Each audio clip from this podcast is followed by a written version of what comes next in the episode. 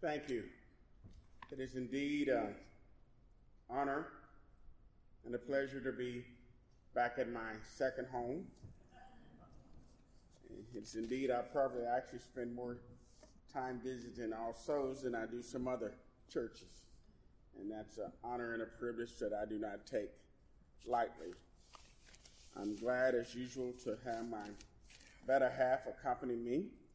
Uh, my wife is here in the third row.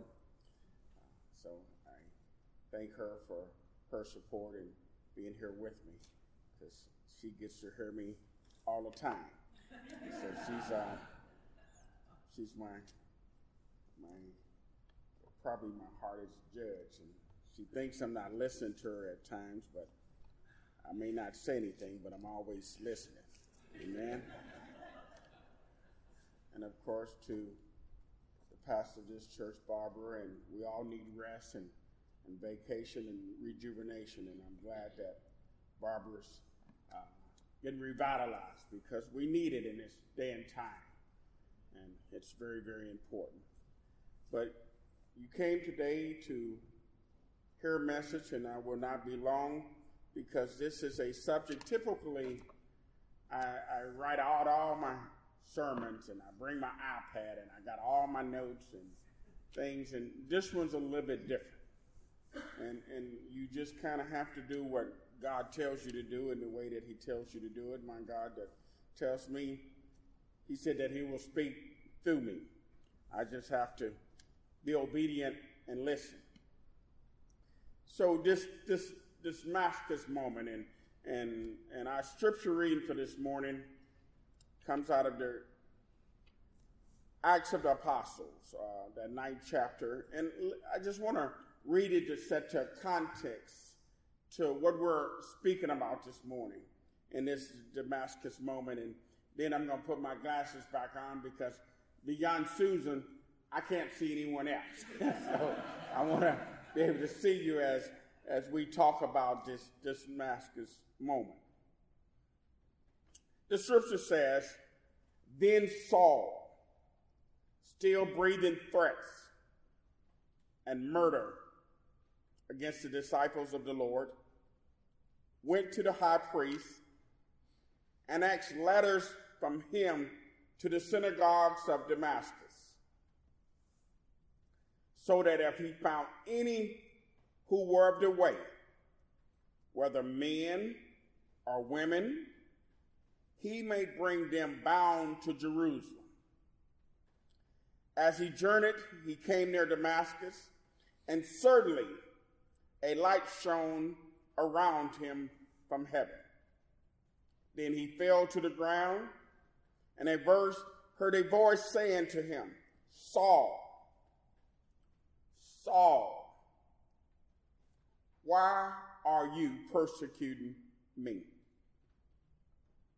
And he said, Who are you, Lord? Hmm. And then the Lord said, I am Jesus, whom you are persecuting. It is hard for you to kick against the goals. So he trembled, trembling and astonished, said, Lord, what do you want me to do? Then the Lord said to him, Arise and go into the city, and you will be told what you must do. So we're talking about a Damascus moment. On this road to Damascus, a change occurred. And, and, and a Damascus moment for us is an important point in a person's life. It's a great change of ideology or belief or something that takes place. Now, Paul was a zealot. I mean, he was he was the best of the best. He was the cream of the crop. He he was one of the greatest persecutors of the Christian faith. He was an enemy of the church. But his background says that he was from Tars, an intellectual place that he studied under the great Jewish scholars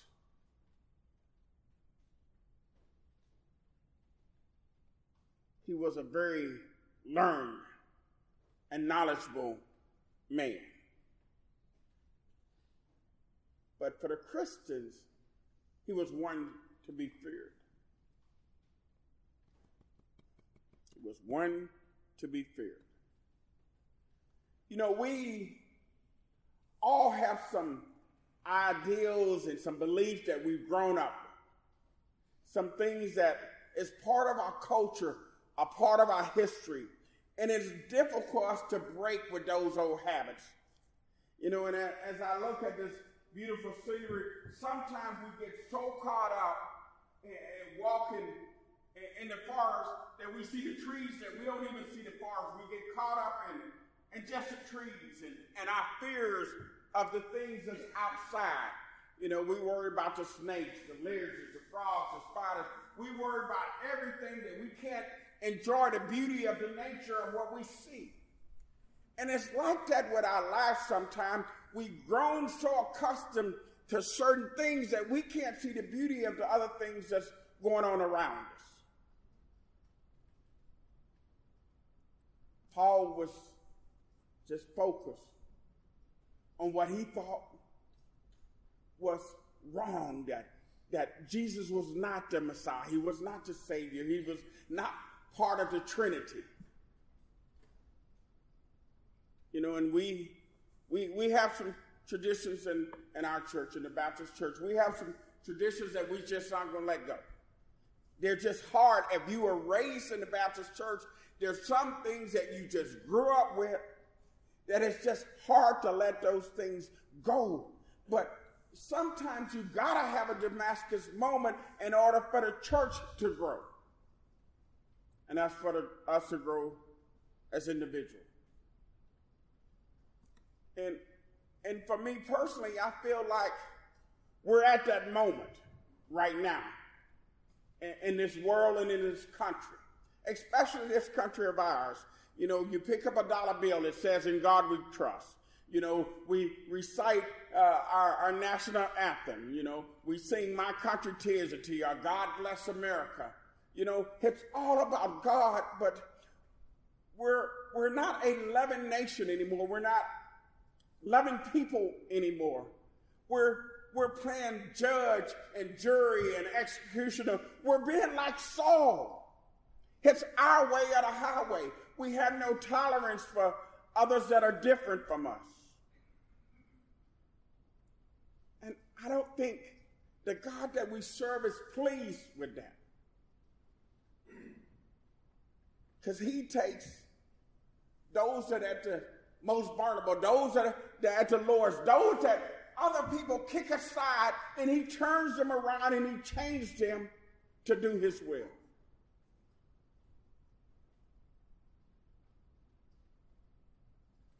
we get locked in. And for whatever reason, Saul was locked in. You know, we're not going to talk about what he became as, as Paul when he was transformed, when he did that 180 degree turn. But as Saul, he was locked in. He was in a cage. He was confined. And he needed to be released. And it took that Damascus moment for him to be released. You know, we were split. We've been debating the issues of monuments in our city and across this nation. You know, I, I got an opportunity and I listened three times to that, in, that impassionate plea that uh, Mayor Landrieu gave in New Orleans on why he felt like the monuments in New Orleans should come down. Because New Orleans is the city of the Choctaw. It's the city of the Irish. It's the city of the German. It's the city of the Italians. It's the city of the Creole. It's the city of diversity that's made that city so great. And then he said that, that we don't have monuments to the slave ships or, or the nooses or the things that are negative on our history. Why are we trying to hang on to a past that divides us and separates us and not try to bring everything together?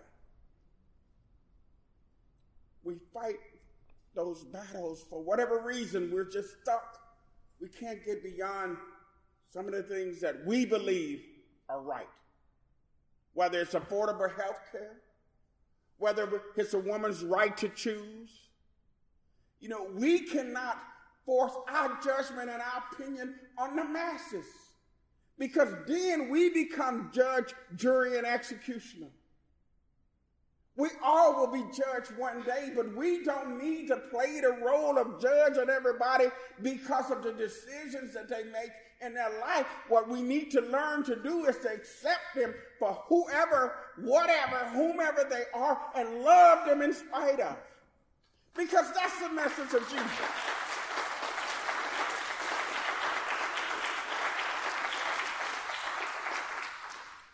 Jesus is saying to Saul that even though you persecute me, I love you anyway. But I need you to understand that you're not free because you're persecuting me. You're not free because you're persecuting those that believe in me. And I need you to be free. So I need you to be blinded. I need you to fast. I need you to pray. And I need you to change and realize that what you've been taught and what you believe, and you've been taught by the best, it's, it's not applicable today. It's wrong. You've got to look at it out of a different set of lenses. And we need to look at things across our city in a different set of lenses. I carry a rock with me in my car. And, and, and this rock stays in my car. This rock says change.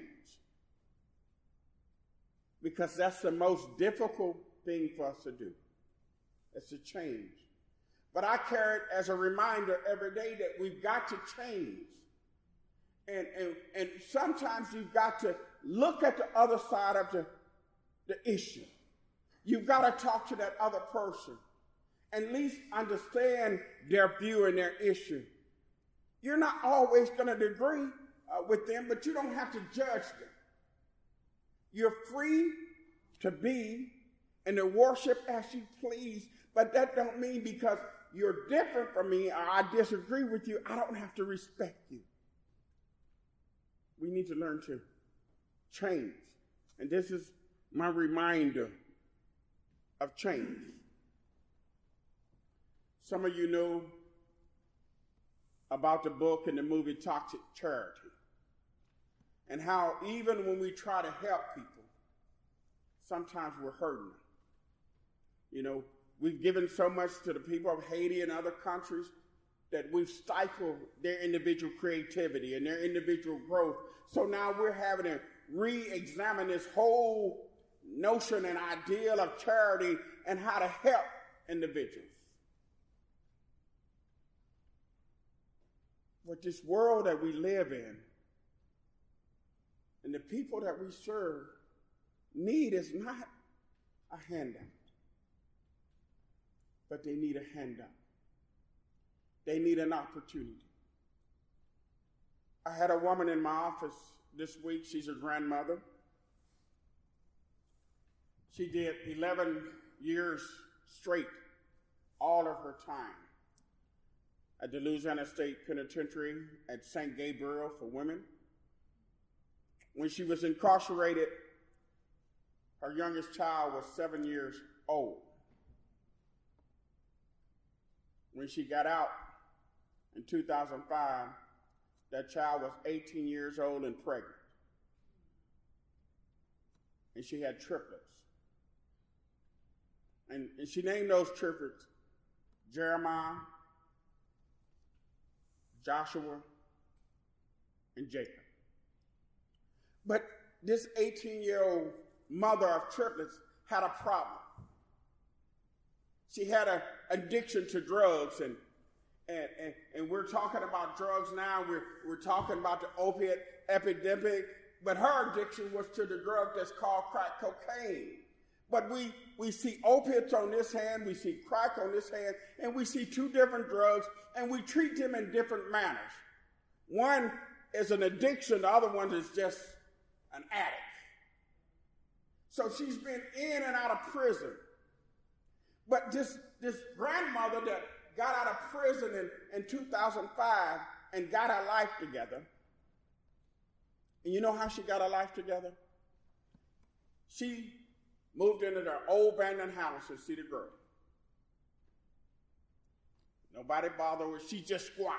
The house was there. She just squatted. She didn't have any place to go when she came out of St. Gabriel. There was no housing for women. There was no place for ex-cons, for felons. So she squatted in a house. And then she found a job and began to work. And then she got the electricity on. And then she got the water on. Then she got the gas on. And she began to make repairs to a house that she didn't even own, but she needed a place to live and she needed some independence. And so, five years later, her daughter's in jail again. She's been arrested about 10 times because of this addiction. She decided that she wanted to break the cycle. She said, My kids had to go to foster care when I was in prison. I don't want my grandkids raised in foster care. I can't do anything about my daughter's addiction. She's in and out of jail. Their father's in and out of jail. I don't know when she's going to be released. But I need to break that cycle. I need Jeremiah, Joshua, and Jacob to know that they can have a life where they don't have to keep moving. They don't have to keep asking when is mama's coming home. Why does mama keep going to jail? I need to help them break that cycle. So the courts awarded her custody. A convicted felon for aggravated assault, armed robbery that did a 180 degree turn in her life in order to get custody of her three grandchildren. And the courts awarded her custody. But she's sitting in front of me right now because they still need a home. They're still ridden. They're still living in a place that the landlord won't fix anything. The toilet flushing when it gets ready. Sometimes it bags up in the floor, and these three boys are having to live in that condition. So we're going to build our house. But we're billing it her for her because she did a change. And because Jeremiah, Joshua, and Jacob deserves an opportunity.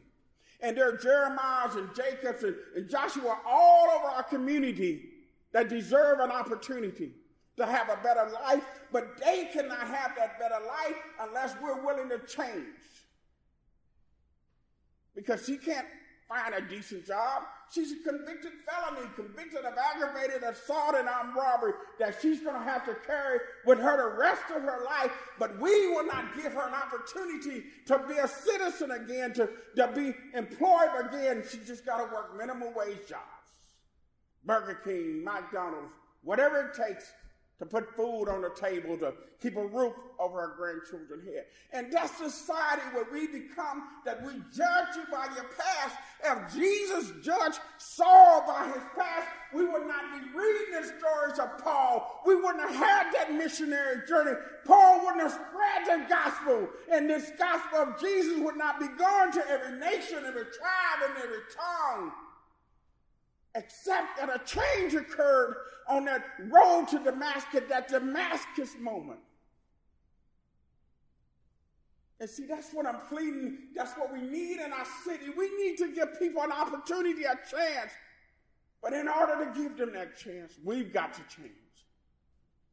We've got to have a Damascus moment. We've got to know that, okay, you did something bad. You did your 11 years straight time, but I'm going to take a chance on you. We got to have some of that uh, Ananias faith that says, God, I'm really not so sure about this guy that you want me to go and heal, but because I believe in you, because I trust in you, I'm going to walk in faith and I'm going to give Saul a chance because you told me to. See, it wasn't just a Damascus moment for Saul, it was a Damascus moment for Ananias. Because somebody's coming to persecute me, to kill me. He was there to stoning a Stephen, you know, and I'm supposed to trust him and believe in him.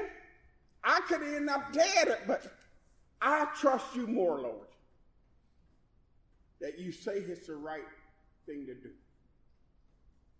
for our people that's coming out of prison, for our people that need health care, for our people that need a right to choose.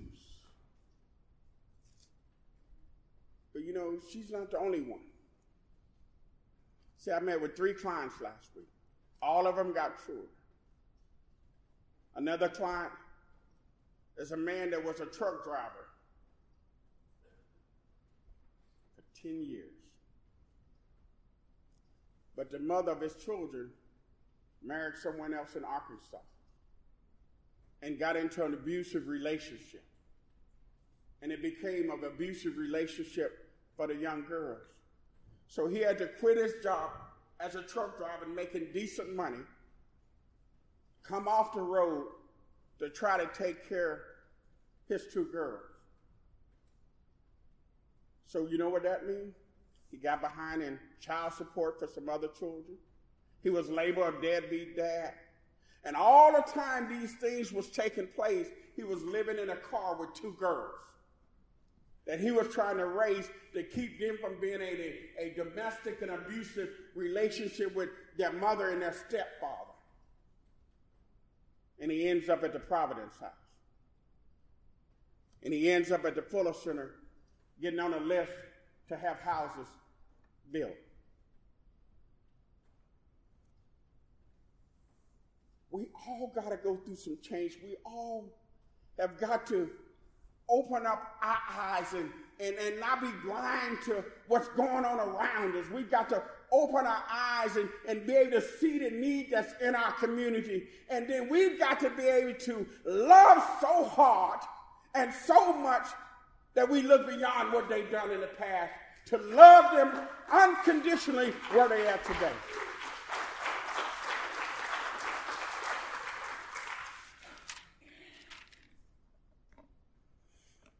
So the question for us